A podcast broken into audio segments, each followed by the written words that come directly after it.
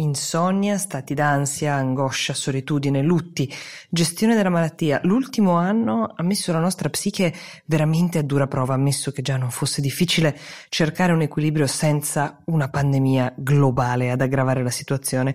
Come si gestisce questo tipo di cambiamento? Questa è sempre la domanda sottotraccia di questo podcast, e a questa domanda, dentro a questo episodio di Actually, oggi si aggiungono anche: come faccio a gestire l'ansia? Perché non riesco a dormire bene? Sto soffrendo troppo per la mancanza di socialità? Ma anche, come si sceglie uno psicologo? Quanto mi può costare? Quanto dura il percorso che vado ad intraprendere? Insomma, abbiamo chiesto tutto questo e molto di più ad una persona che, insieme ad altre, ha fatto un lavoro speciale negli ultimi mesi. Nel mezzo della pandemia, un gruppo di psicologi hanno deciso di partire con un'iniziativa molto interessante. Si chiama Gli Psicologi Online e hanno offerto un canale, un consulto alle persone che sentivano qualche cosa che non andava durante questo periodo così complesso.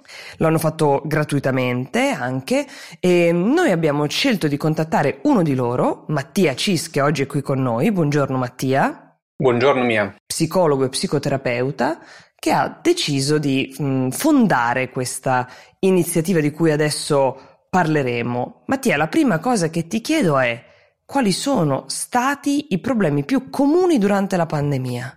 Noi abbiamo iniziato questo progetto nell'aprile scorso, quindi in occasione del primo lockdown, e lo abbiamo continuato e lo continueremo fino al 15 di febbraio. Calcola che in tutto questo periodo abbiamo fatto più di 3.000 colloqui gratuiti. E quindi abbiamo visto un po' di tutto, tutta una serie di reazioni, di adattamenti psicologici che le persone hanno avuto in relazione al grande impatto che la pandemia ha avuto sulle persone. Forse c'è stato un cambiamento rispetto all'inizio. All'inizio c'è stata una forte attivazione, perché di fronte a un evento nuovo, imprevisto, spaventoso... Cosa intendi per attivazione, scusami? Attivazione intendo che noi siamo programmati per reagire di fronte ai pericoli, come ad esempio la notizia che c'è un virus che gira e che può essere mortale o può cambiare in maniera molto radicale le nostre vite. Siamo abituati a reagire attivandoci di fronte al pericolo. Attivarsi significa, ad esempio, non riuscire tanto a spegnersi, e quindi, ad esempio, avere dei disturbi del sonno, rimanere molto attivi con il pensiero, avere dei rimuginii. Magari siamo stati tante ore attaccati alle informazioni, ai TG, per avere controllo, per capire quello che stava accadendo.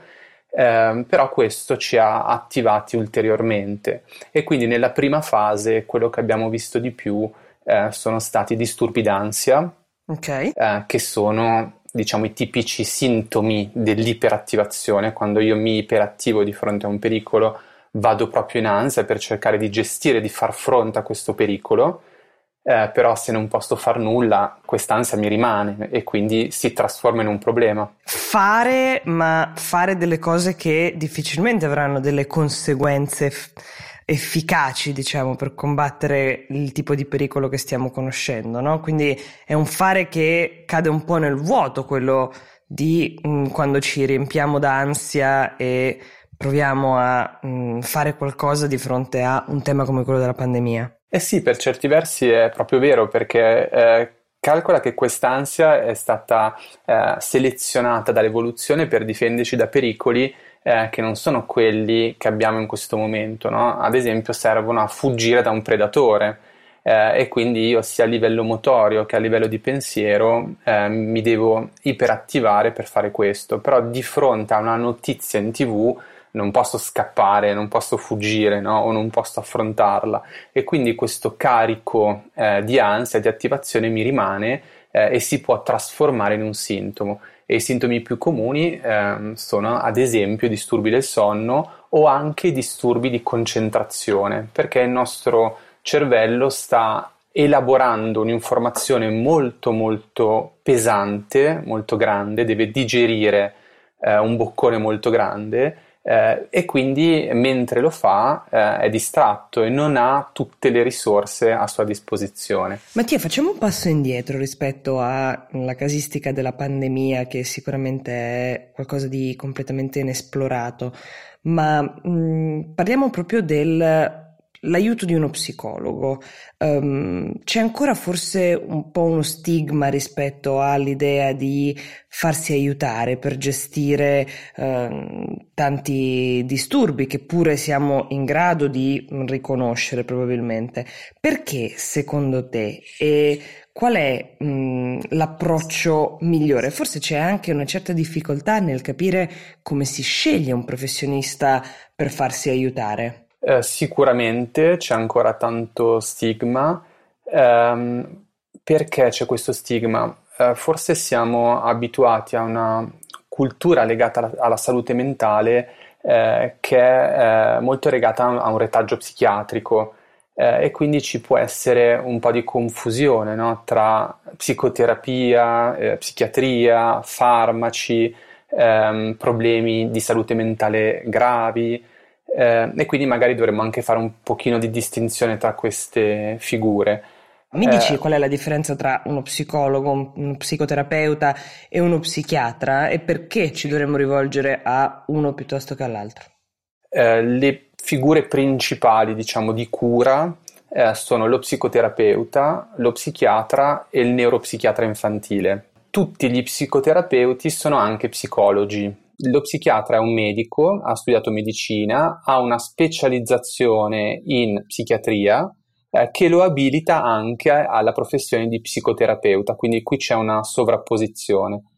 Lo psichiatra ha anche lo strumento farmacologico. Come si sceglie lo specialista giusto? Forse l'errore più comune che si fa è cercare lo psicologo in base al suo approccio teorico. Il paziente, il futuro paziente, in fondo non ha le competenze, no, per scegliere a priori, lo può scegliere magari in base al sintomo, per cui ci sono degli psicoterapeuti che sono iperspecializzati, ad esempio nel lavorare con le coppie, nel lavorare con i disturbi alimentari, nel lavorare con i disturbi dell'apprendimento, nel lavorare con il postpartum. Però il mio consiglio è di affidarsi a uno psicoterapeuta che magari in qualche modo si conosca o per passaparola diretto o indiretto, oppure perché magari fa parte di una struttura. Tutti noi cittadini abbiamo il diritto ad accedere alla psicoterapia, quindi non solo allo psichiatra ma anche alla psicoterapia, pagando il nostro ticket, quindi con un costo molto ridotto. Quindi si va dal medico di base, si chiede un'impegnativa per una visita psicologica. Sì, si può andare dal medico di base, in alcuni casi c'è un accesso diretto a questi centri territoriali che afferiscono ai vari ospedali e che si trovano sui siti della regione, ad esempio. Ok, quindi vado su Google effettivamente e cerco. Vado sul sito della regione e trovo il mio CPS di riferimento o CSM in base alle regioni e lì ho diritto ad avere, per cosa sta CPS o CPS? Centro psicosociale, centro di igiene mentale, centro di salute mentale, ogni regione, diciamo, ha il suo nominativo e questo è un diritto e dobbiamo ricordarlo perché abbiamo la fortuna di avere un sistema sanitario che funziona anche in questo senso. Ovviamente i pacchetti che ho a disposizione nel pubblico sono molto spesso ridotti, no? Ad esempio 8 incontri. 8 incontri? Spesso sì, dipende anche dai servizi. Esistono anche i consultori, ad esempio, che sono un altro polo di accesso alla psicoterapia gratuita in Italia. Mentre chiaramente il privato viaggia in parallelo e c'è una libertà chiaramente diversa di scelta, immagino, però anche di costi. E ti chiedo anche questo: quanto costa? C'è una tariffa, diciamo, standard o comunque un range corretto per la parcella di un professionista? C'è un range che di solito viene applicato e ti direi che va dalle 50 alle 100 euro per incontro. Questo te lo chiedevo, Mattia, perché secondo me, oltre allo stigma di cui parlavamo prima, c'è anche un tema economico, tant'è vero che anche il successo degli psicologi online è stato anche rendere accessibile la psicoterapia e in un certo senso avvicinare le persone. Poi magari per fare un percorso più lungo e più strutturato ovviamente bisognerà investire, però sicuramente il pregio è stato quello di dire: venite, i primi colloqui sono gratis. Sì, noi siamo partiti proprio come progetto di supporto psicologico alla quarantena e a tutti i traumi connessi al tema del Covid. E abbiamo visto un riscontro davvero grande, quindi un bisogno molto grande, probabilmente anche dovuto alla gratuità, però anche dovuto allo strumento dell'online, che si è davvero dimostrato efficace nell'andare a prendere le persone proprio a domicilio, e io credo che la psicoterapia online avrà un grandissimo sviluppo nel futuro, quindi non solamente il supporto emergenziale gratuito, ma anche la possibilità proprio di svolgere dei colloqui online, perché questo va, se ci pensi, a toccare tutta una serie di persone, di bisogni che sono importanti, no? Ad esempio persone che non hanno accesso a una libertà di cura ampia perché magari vivono in un piccolo paese o in una provincia, oppure persone che magari sono in malattia, quindi sono a casa, sono ospedalizzate, e possono anche solo con un telefonino, no, fare un incontro, le donne che sono in maternità o le persone che non si possono muovere. Un'altra fonte di pazienti che abbiamo avuto molto grande sono stati gli italiani all'estero. Ah, ti senti molto più a tuo agio a parlare nella tua lingua madre, immagino, di temi così importanti. Assolutamente, e la lingua madre è anche la lingua delle nostre esperienze emotive. Calcola anche che ci sono persone che ci hanno proprio detto: io senza lo strumento online non sarei andato in uno studio, perché mi serve da schermo, mi serve da protezione. Se vuoi ti posso fare anche un esempio di una ragazza che ci ha chiamato, una storia molto difficile, politraumatica, dove c'è stato anche un abuso.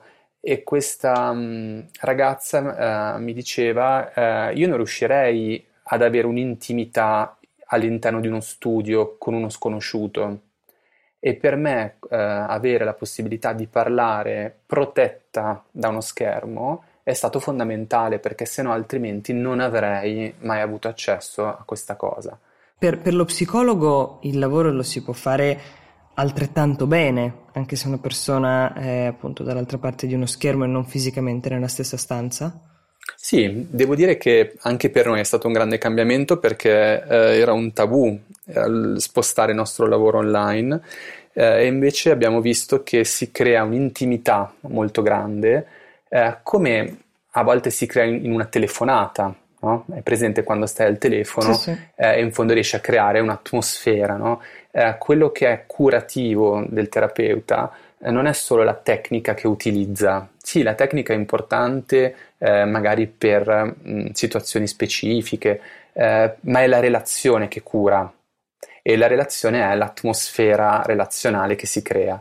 Ovviamente il guardarsi negli occhi, vedere la mimica facciale fa tanto la differenza, però devo dire che con una buona connessione questo si può fare tranquillamente. Senti, abbiamo parlato del costo, abbiamo parlato appunto dell'approccio, del come scegliere lo specialista. Ci manca secondo me un elemento per completezza: la durata del percorso, cioè quando io mi avvicino alla psicoterapia. Credo che per molte persone, qui parlo anche a titolo personale, la sensazione sia quella di avvicinarsi a un vaso di Pandora, no? E non sapere quando se ne esce, in quanto tempo, quanto stiamo andando a scavare in profondità, quanto ci metterò a sentirmi in parte curato, forse guarito addirittura. Tu porti qual è il tuo problema secondo te, e nei primi colloqui il terapeuta cerca di inquadrare questo problema all'interno della storia del paziente e di capire qual è l'intervento migliore per quel paziente lì. Deve essere un incontro tra persone, quindi i primi incontri servono anche a capire se ci si sente di affidarsi a quella persona, anche a pelle. Quell'aspetto è davvero importante, e nei primi colloqui si definisce ad esempio il tipo di intervento, degli obiettivi, ma ricordiamoci che il lavoro deve farlo il paziente, lui vive la sua vita e deve attuare i suoi cambiamenti all'interno di quella vita. In ogni momento si può fare un bilancio per capire cosa è stato fatto, a che punto siamo e che cosa vogliamo ancora. Senti, chiuderemo la puntata con i tuoi consigli per, diciamo, quello che è il trauma che tutti stiamo vivendo, quello della pandemia, perché sono molto pratici e secondo me molto, molto utili. Però prima di questo ti voglio chiedere una cosa. Io ho notato che ci sono due grandi, diciamo, scuole di pensiero in un certo senso rispetto al trauma che la pandemia ha ingenerato in noi. Una prima scuola di pensiero è quella che dice è qualcosa che non abbiamo mai visto, la nostra mente non è pronta, è normale essere profondamente traumatizzati da tutto questo, bisogna in un certo senso prendere atto e coscienza del fatto che nulla sarà più come prima e che dobbiamo comunque, ecco, intervenire sicuramente per curare questi stati, diciamo, nuovi, emotivi che sono stati generati. Grande attenzione soprattutto ai giovani che ad esempio hanno perso il contatto costante con la scuola, i bambini che hanno ovviamente cambiato le loro abitudini. E poi c'è l'altra scuola, e l'altra scuola è un po' quella del sì, ma comunque i nostri antenati erano chiamati ad andare in guerra, a noi è stato chiesto di stare chiusi in casa. Un primo consiglio è di normalizzare le reazioni che abbiamo in questo momento. Alcune cose sono proprio l'effetto dell'adattamento che il nostro cervello ha. Certo. Un altro consiglio infatti è di evitare la sovraesposizione alle notizie. Perché la nostra tendenza è quella invece di cercare di avere più controllo possibile, no? E quindi noi staremo attaccati alle fonti di informazione tutto il tempo. Questo in realtà non va bene, perché crea un accumulo di immagini e di informazioni negative, e questo bombardamento ci mantiene in uno stato di allerta. Il nostro cervello quindi fa più fatica a processare tutto, immagino. E certo, non ha lo spazio, no, per invece spostarsi su tematiche più tranquille. Poi senti, un'altra cosa invece legata principalmente anche questa appunto al cambiamento del nostro stile di vita, no? Cioè chi ha perso il lavoro, dicevamo, chi invece magari ce l'ha però lavora da casa, ha cambiato gli orari, ha cambiato i modi. Il tema della routine è un tema chiave, vero? Sì, trovare una routine che possa organizzare la giornata con un senso è fondamentale per il nostro benessere psicologico. Scandire la giornata nei vari momenti.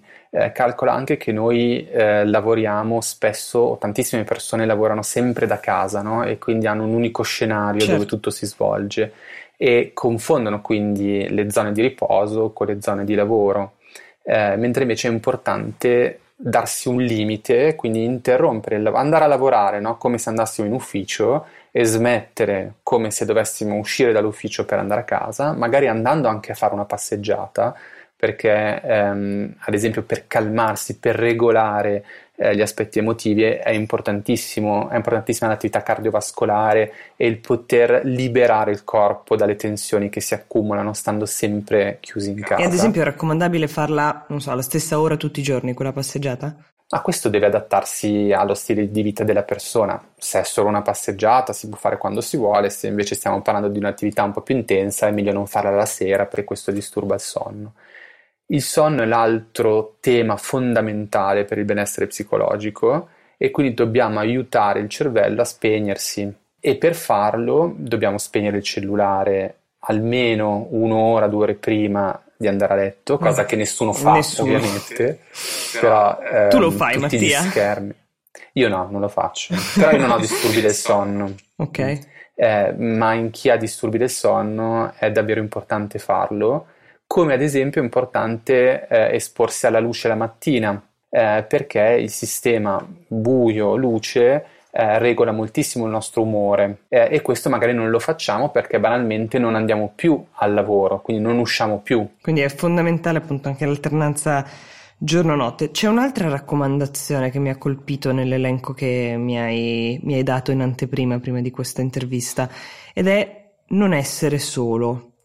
Sembra abbastanza intuitivo, effettivamente sappiamo tutti che siamo degli animali sociali e viviamo anche di emozioni che ci scambiamo appunto nel rapporto con le altre persone, però mai come in questo periodo è difficile oggettivamente farlo, no? Adesso immaginiamo le persone più anziane, più fragili, che magari vivono da sole, che hanno paura anche ad esporsi, a incontrare qualcuno. Tra l'altro, diciamo, è nelle raccomandazioni del governo quello di frequentare soltanto il nucleo ristretto, e qualcuno non ce l'ha questo nucleo ristretto con cui vive. Come si combatte, diciamo, questo dilemma? Il tema del rischio di contagio, no? Dell'esposizione al Covid, a fronte di ho bisogno di vedere una persona, ho bisogno di un contatto umano. Come si gestisce? Credo comunque rispettando le regole, no? Perché è l'unico modo per poter uscire con meno danno possibile. Però esistono anche degli strumenti, e in questo senso la tecnologia, e siamo la prima generazione che ha vissuto una pandemia, no? Con gli strumenti digitali, questo ci viene molto in aiuto, no? Per cui credo che tutti noi abbiamo fatto videochiamate ai nostri genitori o a chi ce li ha, no? Le videochiamate? E certo che valgono, tanto quanto? Perché calcola che quello che è terapeutico, questo vale anche per la psicoterapia, ma tutte le relazioni possono essere terapeutiche, è l'empatia. E l'empatia si svolge nella relazione attraverso gli sguardi, attraverso la voce, attraverso la mimica facciale. E tutte queste cose si possono ottenere con una videochiamata, quindi non essere soli significa poter condividere le proprie emozioni, i propri vissuti, i propri pensieri con un testimone empatico che ci permette di poter digerire quelle cose attraverso una mente più ampia, che è, diciamo, garantita e supportata da una relazione. Chiarissimo. Grazie Mattia, ricordiamo che gli psicologionline.it è ancora attivo, potete prenotare un consulto gratuito fino al 15 di febbraio e da lì partirà anche la psicoterapia online. Grazie a Mattia Cis di essere stato con noi. Ringrazio te tantissimo. A tutti gli psicologi che hanno creato questa iniziativa così lodevole e così utile, ricordate di non trascurarvi e di non trascurare la mente. A chiedere aiuto non c'è niente di male, se a darcelo sono le persone giuste, le cose possono anche cambiare in meglio. Alla prossima!